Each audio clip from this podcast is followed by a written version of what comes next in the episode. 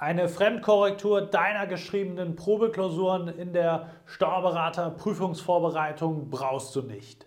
Das ist für viele auf den ersten Blick vielleicht erstmal eine steile These. Aber wieso, weshalb, warum und warum insbesondere die Klausur Fremdkorrektur teilweise sogar extrem gefährlich sein kann für deinen persönlichen Prüfungserfolg, das wollen wir heute mal in diesem Video gemeinsam erarbeiten. Denn der Effekt bzw. das, was die Klausur Fremdkorrektur bringen soll, wird von vielen Prüflingen massiv unterschätzt. Deswegen analysieren wir das heute mal kritisch und blicken mal hinter die Kulissen. Viel Spaß mit dem heutigen Video.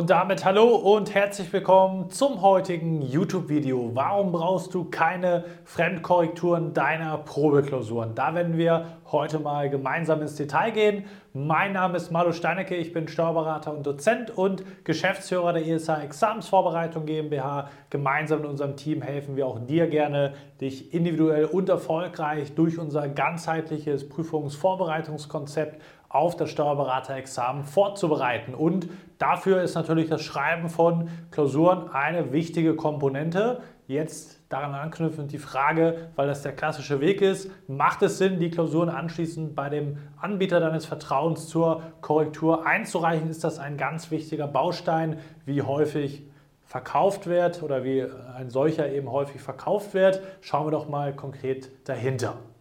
Du schreibst deine entsprechende Klausur. Dadurch, dass es diese Fremdkorrekturen gibt, gibt es häufig auch sehr strikte Fenster, Zeitfenster an Abgabefristen und da wollen wir natürlich mal drauf schauen. Das heißt, du kriegst die Klausur zugeschickt, deinen entsprechenden Termin oder den, den Zeitrahmen und musst sie dann einreichen. Eine, zwei oder drei Wochen später bekommst du dann äh, von dem jeweiligen Anbieter die Klausur zurück, wenn sie nicht verloren geht. Das unterstellen wir jetzt mal nicht. Heutzutage teilweise geht es auch schon digital. Das ist zumindest dahingehend schon mal ein Fortschritt, dass du nicht noch extra äh, ja, Briefmarken auf dem Rückumschlag äh, kleben musst, das alles mit abschicken musst, um dann entsprechend vom Korrektor dort die Klausur zurückzuerhalten. Und jetzt schauen wir erstmal inhaltlich drauf. Wer macht das überhaupt? Das ist natürlich extrem Anbieter unterschiedlich oder abhängig unterschiedlich bei den einzelnen Anbietern. Das bedeutet, äh, bei den einen gibt es sage mal bessere Qualität, bei den anderen weniger gute Qualität.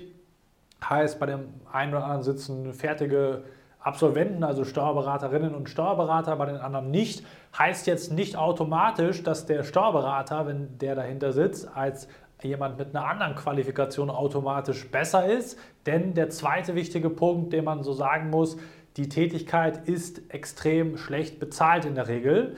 Denn die Korrektoren, um einen halbwegs vernünftigen Stundenlohn zu bekommen, wenn nicht sowieso nach Anzahl abgerechnet wird, ist so gestaffelt, dass du dahingehend halt extrem darauf achten musst, schnell durchzukommen als Korrektor, damit das eine halbwegs wirtschaftlich gesehen sinnvolle Tätigkeit für dich darstellt. Und wenn wir uns das jetzt mal anschauen, falls du schon mal fünf, sechsstündige oder sechsstündige Klausuren generell geschrieben hast, dann weißt du, dass du je nach Schriftbild 30, 40, 50, teilweise sogar 60 Seiten da zu Papier bringst. Und wenn die meisten Korrektoren sich 30, im Idealfall vielleicht 40 Minuten, wenn es gut läuft bei dir, Zeit nehmen, für deine Klausurkorrektur, für diese ganzen Seiten, dann kriegst du schon im ersten Moment einen Eindruck davon, wie intensiv sich das Ganze angeschaut wird. Und da kommen wir auch schon zu der entsprechenden Problematik. Warum ist das ganz gefährlich, wenn du die Klausur Fremdkorrektur mit einer so großen äh, Bedeutung, mit einem so großen Stellenwert versiehst? Du gibst deine Verantwortung für die Fortschritte völlig in fremde Hände und dann kann dir genau das passieren, was sehr, sehr häufig der Fall ist, nämlich du kriegst da ein paar Häkchen, äh, ob die jetzt plausibel sind, ob du die nachvollziehen kannst, einmal dahingestellt und wenn es gut läuft, kriegst du noch drei, vier Sätze unten drunter. Du sollst ein bisschen leserlicher schreiben, das Thema sollst du dir nochmal angucken oder das und das hast du schon gut gemacht. Gibt es natürlich auch Ausnahmen, wo du besseres Feedback bekommst, wo es intensiver ist, aber das ist nun mal die Realität. Prüf das gerne für dich selber, wenn du die ersten Klausuren oder generell schon mal Klausuren eingereicht hast. Und stell dir folgende Frage. Was genau hat dir das Feedback, was du durch den Korrektor bekommen hast, gebracht? Also hat dich das Feedback weitergebracht? vom Gefühl her oder geh am besten sozusagen richtig analytisch mal rein und schau, okay, was genau hat dir das Feedback denn konkret mit an die Hand gegeben? Das heißt, welche Fortschritte hast du dadurch erzielt, welche Erkenntnisse hast du gesammelt, wie konntest du dich durch das entsprechende Feedback verbessern? Bei den meisten wird das gen Null tendieren, so offen und ehrlich muss man das Ganze einfach betrachten.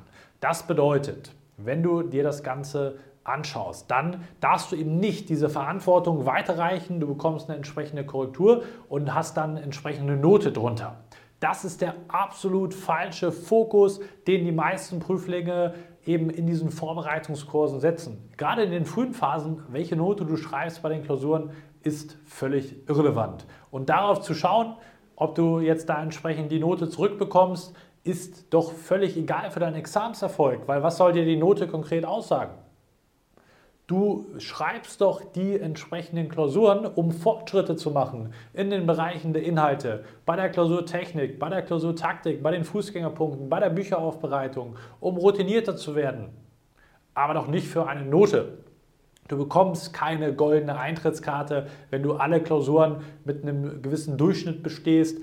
Du wirst nicht kontrolliert, ob du irgendwelche Hilfsmittel nutzt. Das heißt, diese Noten sind völlig irrelevant und du brauchst sie auch nicht mit anderen Prüflingen vergleichen im Rahmen von so einem Klausurenkurs, wo du auf einmal schaust, was hat der andere oder jemand anders für eine bessere oder schlechtere Note. Das sagt nichts über deinen Prüfungserfolg aus, weil du nicht weißt, hat derjenige sich das Thema vorher gerade zufälligerweise oder planmäßig nochmal angeschaut, aufbereitet, hat er Hilfsmittel genutzt, wenn er zu Hause schreibt, etc.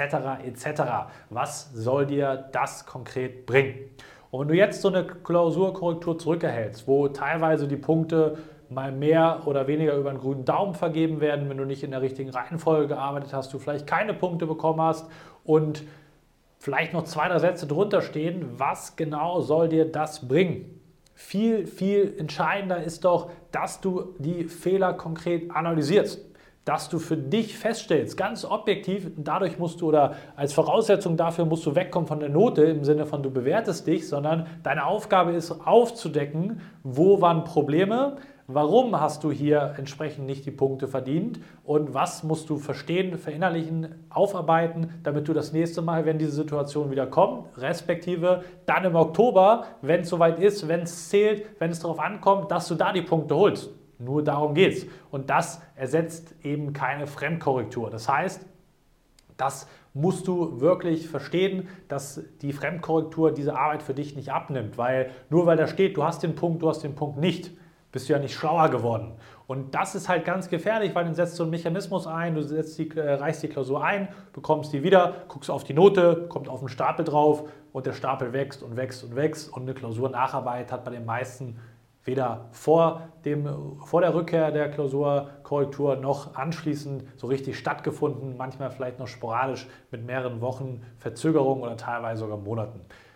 Nicht nachbereitete Klausuren sind wertlos. So offen und direkt muss man das einfach kommunizieren und du musst selber Verantwortung dafür übernehmen, dass du die Fehler aufdeckst, dass du die Lücken schließt und konsequent daran arbeitest, diese abzustellen in der Zukunft. Und das kannst du nicht delegieren, da musst du systematisch rangehen, das Ganze für dich aufarbeiten und dir eben diese Fragen ganz sachlich und möglichst objektiviert stellen. Das gelingt dir eben nur, wenn du gleichzeitig wegkommst von den Noten, wenn du selber nur drauf schaust, oh, ich möchte hier eine super Note erzielen und ich gucke nur da drauf, dann, so kann man sagen, wirst du natürlich vielleicht nicht so ehrlich mit dir selber sein und deswegen ist das der falsche Fokus an der Stelle.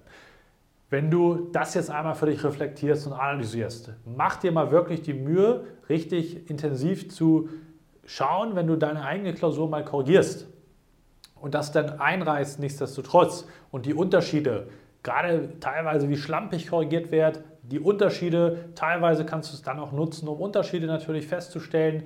Wichtig ist, dass du überhaupt diese Fähigkeit erlernst, erlangst, wie die entsprechenden Punkte verteilt werden, weil das ist doch das Know-how, was du benötigst im Steuerberaterexamen. Du musst doch wissen, dafür gibt es Punkte, dafür gibt es Punkte und dafür gibt es Punkte und nicht der Korrektor hat mir Punkte gegeben, ich weiß nicht warum, ich kann es nicht so richtig herleiten. Das bringt dich ja nicht weiter. Du musst diese Fähigkeit wirklich erlernen, auch selber durch die Brille des Korrektors zu schauen. Ein ganz wichtiger Schritt, den du erlernen musst, den du meistern musst, um mit Klausuren erfolgreich zu arbeiten.